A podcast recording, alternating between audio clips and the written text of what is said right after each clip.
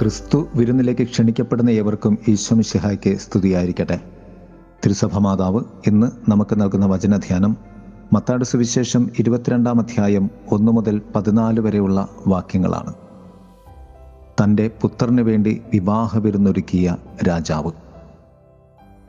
മരണത്തിന്റെയും ജീവന്റെയും അനന്തരഫലങ്ങൾ ഉളവാകുന്ന ഉപമയാണ് ഇത്. നമ്മുടെ വിശ്വാസത്തെ മാത്രം അധികരിച്ചുള്ളതാകരുത് നമ്മുടെ വിശ്വാസ ജീവിതം. മറിച്ച് നമുക്ക് ചുറ്റുമുള്ളവരെ കണക്കിലെടുത്തുകൊണ്ടുള്ളതാകണം നമ്മുടെ വിശ്വാസമെന്ന് ഈ ഉപമ നമ്മെ ഉദ്ബോധിപ്പിക്കുന്നു. ഒന്നാമതായി ക്ഷണിക്കപ്പെട്ടവരായി നിലകൊള്ളുന്നവർ. ക്ഷണിക്കപ്പെട്ടവരായി നിലകൊള്ളുന്നവർ ക്ഷണനത്തിന്റെ ബോധ്യം നഷ്ടപ്പെട്ടവരായി മാറുന്നു. എങ്കിലും അവരുടെ ക്ഷണത്തിന്റെ അന്തസ്സത്ത ബോധ്യപ്പെടുത്തി ഒരർത്ഥത്തിൽ രണ്ടാം ക്ഷണമെന്നോണം രാജാവ് തന്റെ ഭൃത്യന്മാരെ അയക്കുന്നു. എന്നിട്ടും ക്ഷണത്തിന്റെ ബോധ്യമോ തിരിച്ചറിവോ ക്ഷണനത്തിന്റെ അർത്ഥമോ അവർക്ക് ഉണ്ടാകുന്നില്ല. വീണ്ടും മൂന്നാം ക്ഷണമായി വേറെ ഭൃത്യന്മാരെ അയച്ച് വിരുന്നൊരുങ്ങിയിരിക്കുന്നു എന്ന സന്തോഷത്തോടെ ക്ഷണിച്ചു. എന്നിട്ടും അവർ വകവച്ചില്ല. വകവച്ചില്ല എന്ന വാക്കാണ് അവിടെ ഉപയോഗിക്കുന്നത്. അവർ മൂന്ന് തരത്തിലുള്ള പ്രതികരണങ്ങളാണ് നടത്തിയത്. ഒരാൾ വയലിലേക്ക് പോയി. ഉദരഫലത്തിനായി ഉദരത്തിന്റെ സന്തോഷത്തിനായി. രണ്ടാമത്തവർ വ്യാപാരത്തിന് വേണ്ടി ലോകഫലത്തിനായും സമ്പത്തിനായും പോയി കളഞ്ഞു. മൂന്നാം കൂട്ടർ ഭൃത്യന്മാരെ നിന്ദിക്കുകയും വധിക്കുകയും ചെയ്തു. രണ്ടാമതായി എന്തുകൊണ്ട് ഇത്ര വലിയ വിരുന്ന് അവർ തിരസ്കരിച്ചു? അവർക്ക് ആ വിരുന്നിന്റെ മഹത്വം മനസ്സിലായില്ല. ഞാൻ ഉണ്ടാക്കുന്ന വിരുന്നിലും വലുതാണ് ഞാൻ വിളിക്കപ്പെടുന്ന വിരുന്ന് ഉണ്ണുന്നത്. എല്ലാം തയ്യാറായി കഴിഞ്ഞു. നീ വന്നാൽ മാത്രം മതി നിന്റെ രാജാവ് രാജാവെന്നാൽ വിളിച്ച ആതിഥേയൻ എന്നർത്ഥം നിന്നെ ആഗ്രഹിക്കുന്നു. അല്ല അതിയായി ആഗ്രഹിക്കുന്നു. അതാണ് മൂന്നാം ക്ഷണം കൊണ്ട് അർത്ഥമാക്കുന്നത്. അവസാനമായി പൂർണ ക്ഷണത്തിനപ്പുറം നാലാം ക്ഷണമായി രാജാവ് ക്ഷണിച്ചിട്ടില്ലാത്തവരെ കാണുന്നിടത്ത് വച്ച് ക്ഷണിച്ചു കൊണ്ടുവരാൻ ആളയക്കുന്നു. വഴിക്കവലകളിൽ കാണുന്നവരെയെല്ലാം ദുഷ്ടരെയും ശിഷ്ടരെയും വിളിച്ചുകൊണ്ട് എന്റെ ഈ ഒരുക്കപ്പെട്ട വിരുന്നിലേക്ക് വരിക. വിവാഹ വസ്ത്രം ധരിക്കാത്തവനെ കണ്ട് അവനെ പുറത്താക്കുന്നുമുണ്ട്. രാജാവിനെ അദ്ദേഹത്തിന്റെ മകനെ അന്യോജ്യനല്ലാത്ത താല്പര്യമില്ലാത്തവർ വിരുന്നിന് യോഗ്യനല്ലാത്തവനാണ്. യോഗ്യത എന്താണ്? ക്ഷണിക്കപ്പെടുക എന്നത് മാത്രമാണ്. നമുക്ക് വിളിക്കപ്പെടുന്ന വിരുന്ന് ദൈവീക വിരുന്ന് അത് യോഗ്യതയോടുകൂടി ഉണ്ണുവാൻ വേണ്ടി ജീവിതത്തിൽ കാത്തിരിക്കാം ജീവിക്കാം. വിരുന്നനുഭവമായി നമുക്ക് ഓരോ ദിനവും പരസ്പരം ദൈവത്തിൽ ജീവിക്കാം. ദൈവം നമ്മെ സമൃദ്ധമായി അനുഗ്രഹിക്കട്ടെ. ആമേൻ. ആരിലും വലിയവനാ.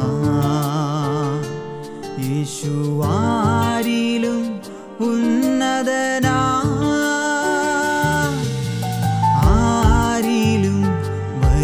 വലിയവനാ യേശു ആരിലും ഉന്നതനാ. ആകാശത്തിൻ കീഴിൽ ഭൂമിയിൽ വേറെ നാമമില്ലല്ലോ. യേശുവല്ലാതെ വേറൊരുവൻ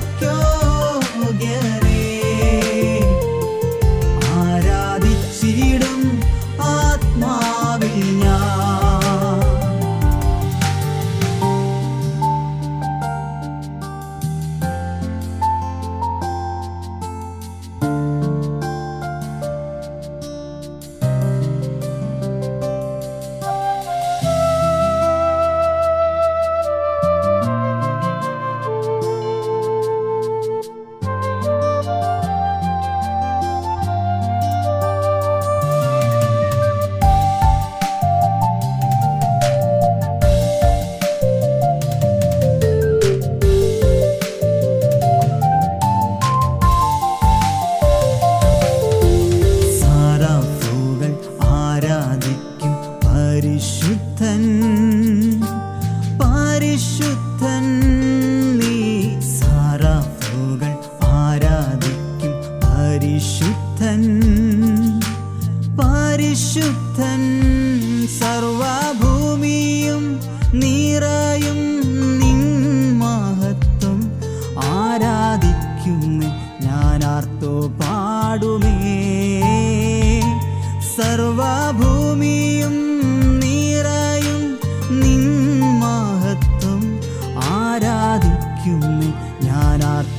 പാടുമേ സർവജടവും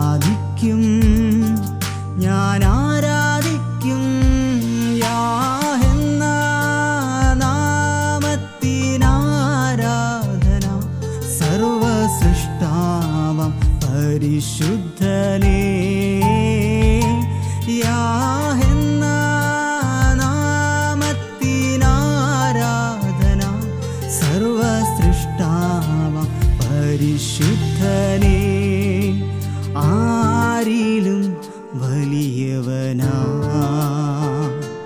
യേശുവാ.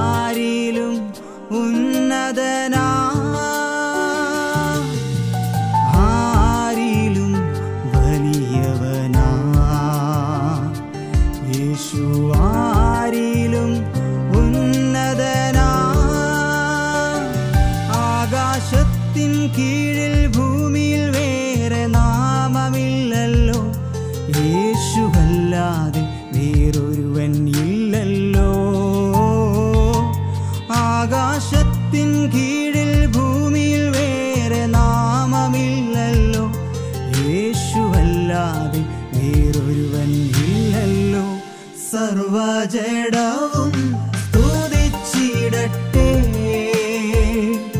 സർവമുഴങ്ങാ